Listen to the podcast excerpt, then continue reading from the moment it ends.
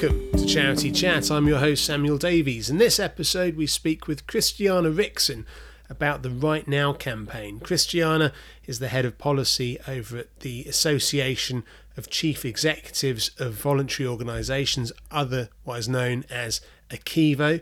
And this is a membership body for the leaders of third sector organisations in England and Wales. We talk about how the charity sector has had some support from the government already since the COVID 19 pandemic hit the UK.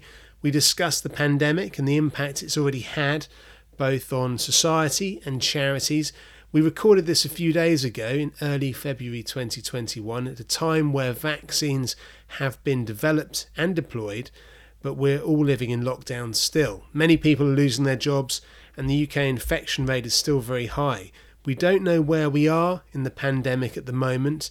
It could be the middle. Hopefully, it's towards the end. But one thing is clear the charity sector is struggling to deliver for the increasing numbers of people and the causes that need their support. The Right Now campaign has come at a crucial time, so let's hear more about it. This episode is brought to you by our platinum sponsor, Charity People, and without further ado, here is my chat with Christiana Wrixon.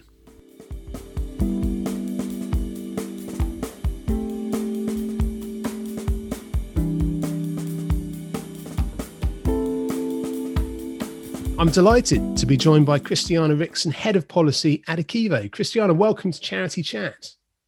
Thank you so much for having me, Sam. So, we're recording in February 2021 for our, our future listeners who listen back to this, almost a year into the COVID 19 pandemic here in the UK.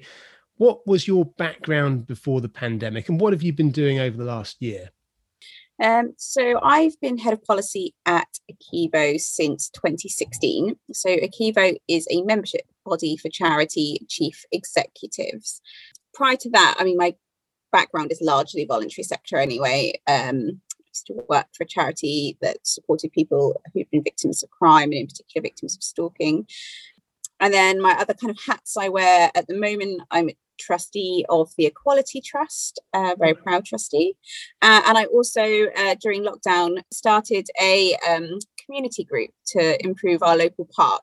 And so, since the pandemic started, in terms of the work we've been doing at ACEVO, it feels it feels strange, like you say, to say it's 12 months when it feels like like time, like like we were saying before we started, that time's moved so fast and so slowly simultaneously. Mm. But um, we mobilized kind of with other charity infrastructure and membership bodies, you know, I think fairly quickly. So we started having weekly meetings.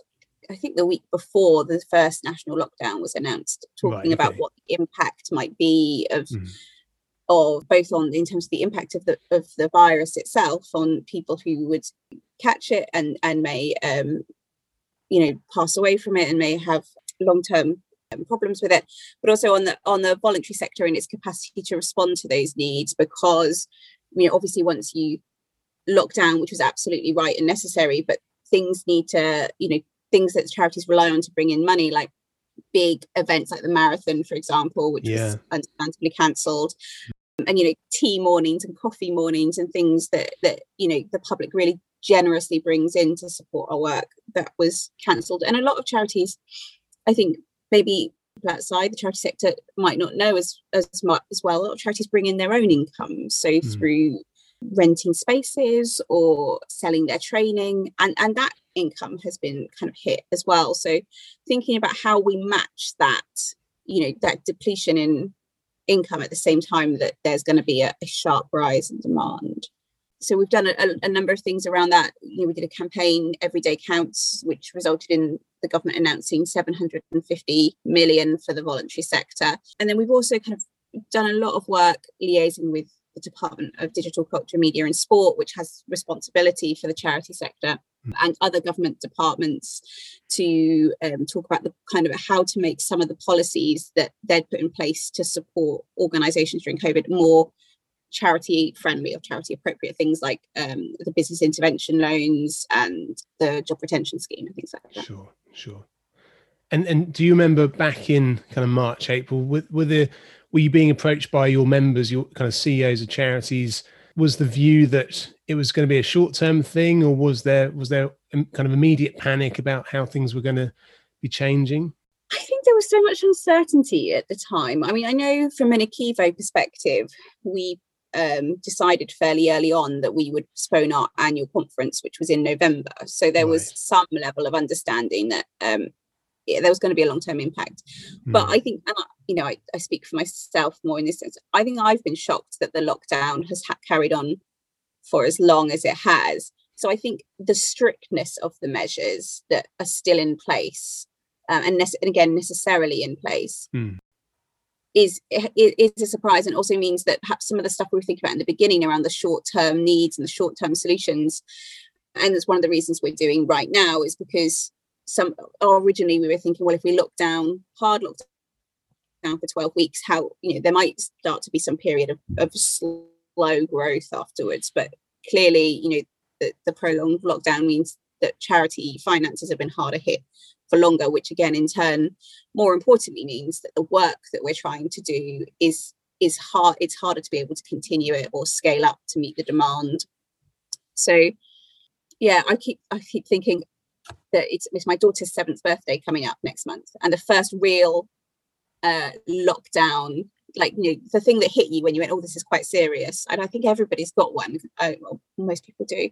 Was when I had to cancel my daughter's sixth birthday party. Oh, it was a week before, like it, we the lockdown, national lockdown was announced about ten days before, and we we cancelled it. And I mm. remember saying to her, "Don't worry, in the summer when your brother when it's your brother's birthday we'll do this massive joint birthday party together it will be lovely and now she's going to be seven next month yeah and i'm thinking she probably won't get a seventh birthday party either so when i think of it like that it, it's obviously been a long time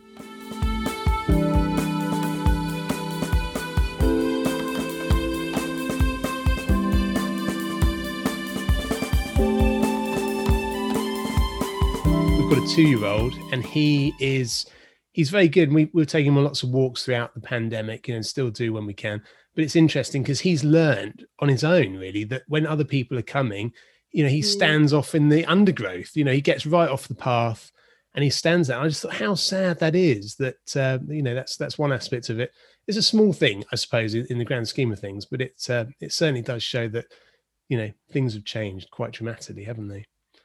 Yeah, I think you know, I similarly, my son is um, three. He was two when lockdown started, and again now I'm saying, oh, he's two when it started. Then he turned three, and now he's almost four. So actually, you know, for a, a tiny person, that's a big chunk of their life. Yeah, yeah. And he will say things like, you know, my daughter said the other day, when can we go and see Nanny and Granddad again? And mm. my three-year-old said, not until COVID has gone, Lyra. And I was like, oh my gosh, like a three-year-old who's able to, you know, he obviously hears that from us and he's repeating back what he hears but i mm. wish he didn't have that language in his vocabulary yeah. and i think you know again when i think about you know the role of charities and in helping children who and my kids are really lucky you know in terms of yeah well it's not luck it's privilege you know they've mm. they you know we have a stable income like we're fortunate not to have been hit my other half works in the public sector you know we have secure home and uh, you know a lot of people have insecure housing or homelessness mm. so and we've got digital devices that they can use to access kind of homeschooling but i think there's their emotional health has still been hit you yeah. know somewhat and and i think it's going to be civil society that steps in and helps children what those that obviously have struggled far more than mine but all children they'll they'll be there for who are really you know who've adopted this language like you know around the pandemic and step aside when they see strangers coming yeah. and feel less confident about the world around them mm. yes but it's hard many of our listeners will know uh, what the charities they support have been doing over the past year but could you give us a rundown of what the voluntary sector as a whole has been doing to respond to the pandemic and one of the reasons we're doing kind of right now and it's, it's a broad campaign is to really highlight the breadth and depth of what the voluntary sector does. I think, as you say, like lots of people have really strong connections with the charities that they have relationships with. But I think, again, you speaking from just my perspective of explaining my job to my family and friends and what the voluntary sector does, sometimes it's it's not known just how kind of how big their role is. So, is anything from you know supporting with with food banks and clothing and helping people making sure people who are homeless don't aren't on the streets and then there's the kind of indirect impact of covid as well so yeah, there's been increases of reports in domestic abuse for example so people like the um, national domestic abuse helpline have seen a huge uptake in calls there has been understandably services that provide bereavement support are getting uh, you know there's more people wanting access to their services. And you know, now we're talking about vaccination. You know, charities, especially local voluntary organisations, are often playing a really pivotal role, like they did at the beginning of the lockdown in terms of community of, of kind of coordinating between local authorities or coordinate food and medicine responses. They're doing similarly in terms of making sure the vaccine rollout goes smoothly. So it's it's a huge array of things that the analogy I was like swan's feet moving quickly underwater, trying yeah. to make sure that everybody's getting what they need.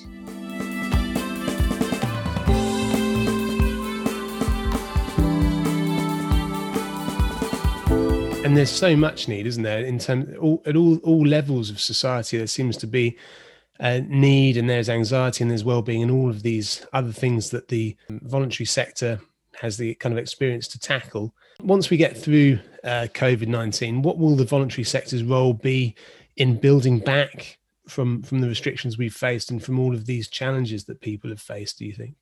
Yeah, I mean, I think some of it will be quite similar, I think, to what's happening now in the terms that when lockdown restrictions ease, some of it will be very similar to what's happening now because there's still going to be a huge amount of trauma for people. Mm. You know, I think thinking like we've talked about the emo- the uh, mental health and the emotional impact that's that's not going to stop because lockdown has eased the people who are kind of i think the predictions are that unemployment will continue to rise for most of this year before it starts to stable uh, stabilize and, and before we get to a period of growth so it's going to be a lot longer period where people will be needing support because their circumstances mean that they need some extra help.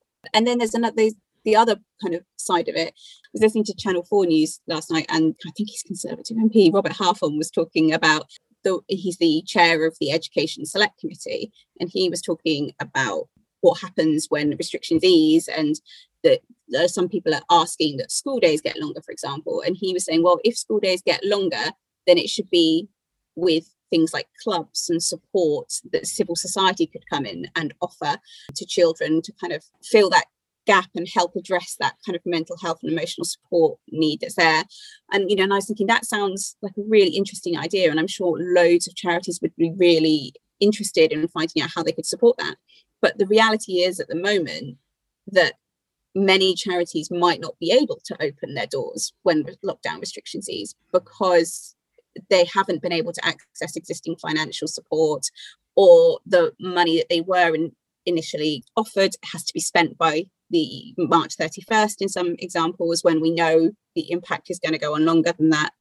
So I think there's a huge role for civil society to play in supporting people with the impacts of COVID and also in just building when people talk about building back better in building the kind of society we all want to live in the mm. role of the voluntary sector i think is huge in that but we have to be there in order to play our part and that's what we're asking the government to do at the moment is to to through right now is saying please you know give us some help to make sure that we can continue to be there for the people that we support for as long as is necessary and needed.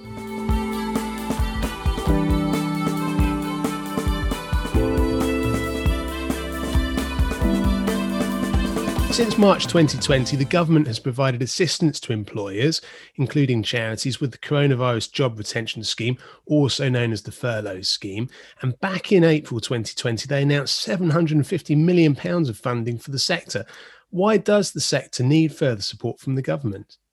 The 750 million was really welcome and it got out to a number of charities, but there are many many more who didn't get any money from that initial allocation because the amount the sector has lost in the last 12 months far exceeds 750 million and there's been research done on that to put the figure closer to 10 billion. And so what we're asking for now is the support that would mean that charities can continue to provide the work that they've been doing, you know, throughout the last 12 months and preceding that, that they can respond to any increased demand that there may be out there. And that those charities who maybe have had to kind of close their doors and not open, for example, you know, it might have been harder for community centres to open in the in this period. But when lockdown eases, we want them to be able to open their doors at the same time. Shops can open their doors and restart services because they've had to pay bills this whole time. You know, there's been bills that they've had to pay without the income or the grants to support them. So this is about asking government to fund those things in society that we value the most. And I do believe that people value the things that civil society offers mm. from the when we're in a period of difficulty ourselves and we might turn to a charity. If our children want to join a club and they join scouts or girl guides which are both charities the rnli is a charity. You know many of our air ambulances are charities and many hospice care is charity run as well. So we are asking the government right now to support charities so that they can continue to be there for the people and the causes that they care about now and in the future. And I think there's a good case to be had there as well. If we needed to convince the government to invest more money into the sector now when it's needed the most, you know, there's the civil society Almanac 2020, which looks at the um, contribution the sector made to the economy in 2019. I think it was 18.2 billion that went into the economy because mm. of um, because of the charity sector, voluntary sector.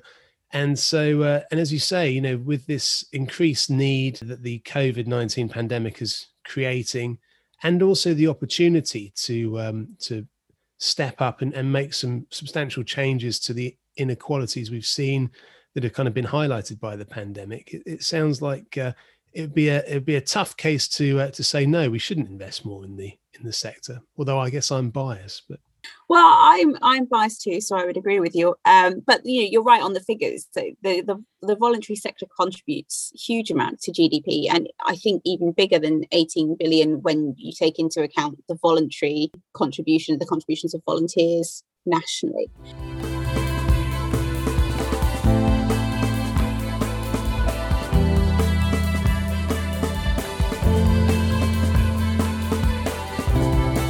Christiana, what is the Right Now campaign and what is it setting out to achieve?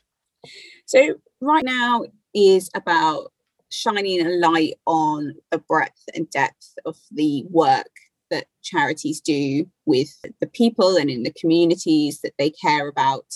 So that's the, the first part. So we're encouraging people to kind of go online and say what they're doing right now as part of the voluntary sector and say what they're up to and to kind of raise awareness about that.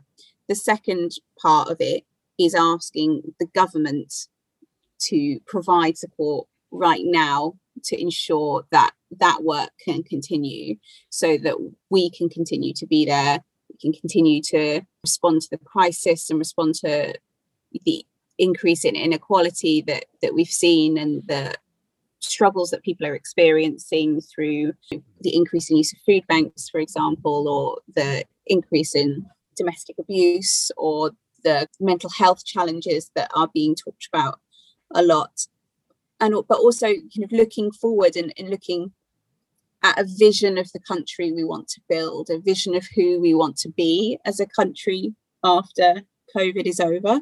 And in, in my vision of a country uh, that that i'm proud of there is a thriving voluntary sector that looks after our parks and offers clubs to our kids and is there for us when we need it to help us and support us to live independently and live the way we want. It's there to protect our rights.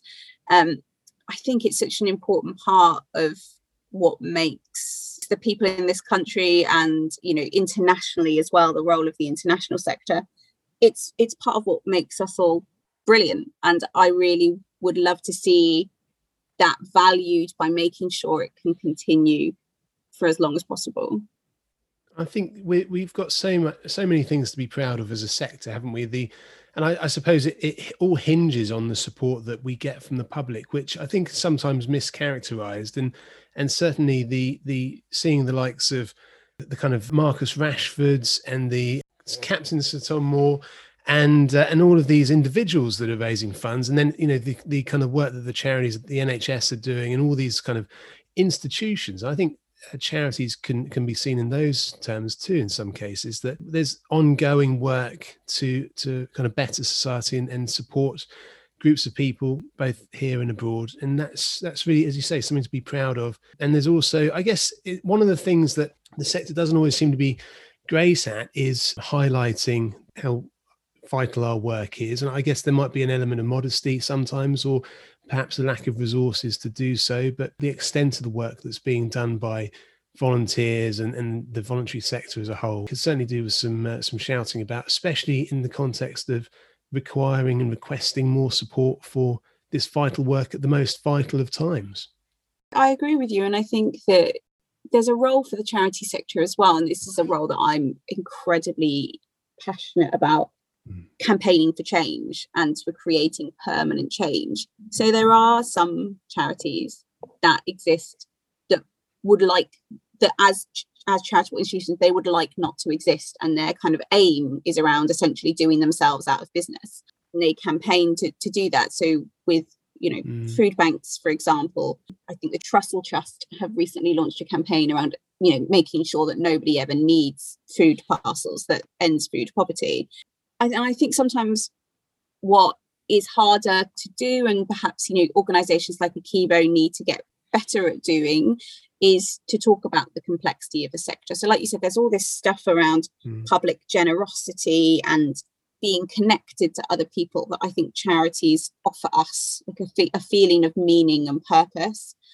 There there's also the the kind of harder edge of charities, which is around campaigning for change and saying that the status quo isn't good enough at the moment and being very clear about that and saying that needs to that needs to change we need to change that law there's an injustice in the way this is delivered um, and that is e- equally as important and then there's another part of the charity sector which is around i think the role of us as citizens and how we connect with each other outside of the state and outside of the public sector. And that's stuff like, I think, community groups and youth groups in particular. And all of that exists within the charity sector, all of that exists within civil society. And it's it, it does all merge together. I often think that some of the terms like beneficiaries and donor and staff they can be quite unhelpful purely because it implies that you can only ever be one thing whereas i know in my life that you know i've been a I've been a volunteer at multiple charities. I, I, I have a standing donation, so I'm a fundraiser or a donor. I work at a charity and I have benefited from countless charities in, in my life. You know, yeah. when I've needed them, they've been there. And I think that most people would be able to say the same thing that it is a mix of what makes us individual. And that's why we feel so connected to charity and that's why we feel so passionate about them.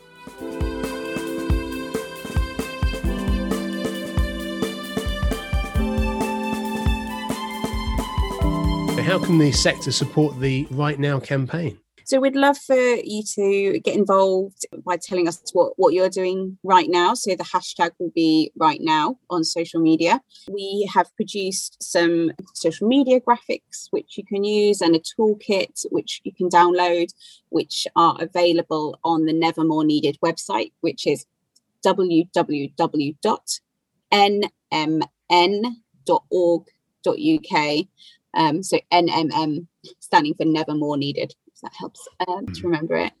Uh, we're also doing a big letter to the Prime Minister to ask him to support an emergency support fund to help the voluntary sector, and that's also available on that website. So please take a look, and, and if you'd like to add your name, we would really welcome it. And then keep an eye on how we progress during the day. I mean, also if you would be willing to to talk about your experiences as a charitable organization so the work you've been doing during covid or what you hope to do in the future we'd love to talk to you about potentially telling your story through the media. So get in touch via the website as well. And this is all kicking off. This all happening on the 17th of February. Yep, it, this is all kicking off, as you say, on the 17th of February. But we hope to continue it beyond that in terms of continuing to generate support for for the asks around for government, mm. but also to to use the hashtag to generate content, which I know is a bit a jargony word, isn't it? But to generate, you know, images and examples and stories of of the work and the people and the causes which are the important part of the sector. Fantastic. It sounds like a fantastic campaign. Charity Chat will certainly be be doing those things on the 17th of February as well. And uh, yeah, just say Christiana Wrixon, thank you for contributing to Charity Chat. Thank you so much for having me, Sam.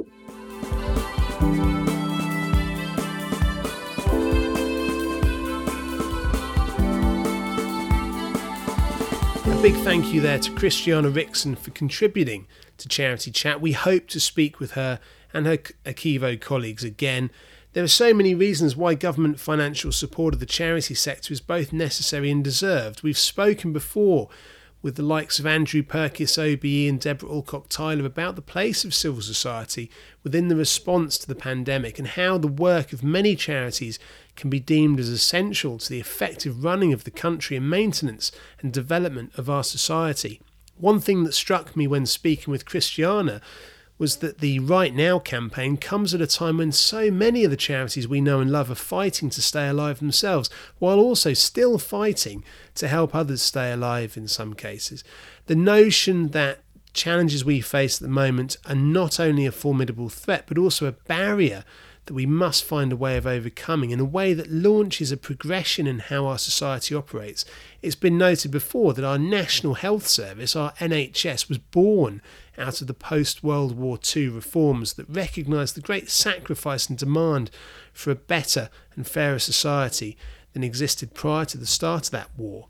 Now we face a pandemic, a war on an invisible enemy, a global war, made all the more destructive by the poor health of our society, the inequality, the poverty, and the division, we rely heavily on our National Health Service, but also on thousands of charities and groups too. Many lives have been lost, and many more have been made worse off than before. If now is a time to triage our wounded society, when this war is over, when the pandemic is beaten, what reforms could be made to recognise the sacrifice that has been made? Could this be done by setting in motion an era where virtues are championed over competition between individuals? At the heart of any progress for a better society of fairness and civility is our charity sector. We're asking the government to recognise the unique position that the sector holds in providing support now and being able to provide further support in the future for those who need it most in our society. So, dear listener, please do support the Right Now campaign wherever you are. Let it be a beacon that leads us to work more closely together and shine a light on the vocation that our sector has in making a better world. So, thank you, dear listener, for getting this far with us. We hope you enjoyed this episode and continue to enjoy the podcast. We'd love to hear from you either way. It's just left for me to thank our corporate sponsors, our platinum sponsor, Charity People, for enabling us to share insights, expertise, and best practice across our sector, Giant Squid Audio Lab for sponsoring our podcast kit, Magda Axmit for our beautiful website. Do check it out at charitychat.org.uk, Forest of Fools for playing throughout the show and for playing us out right now. That's it from me. Keep on doing what you can. Cheerio. Bye bye.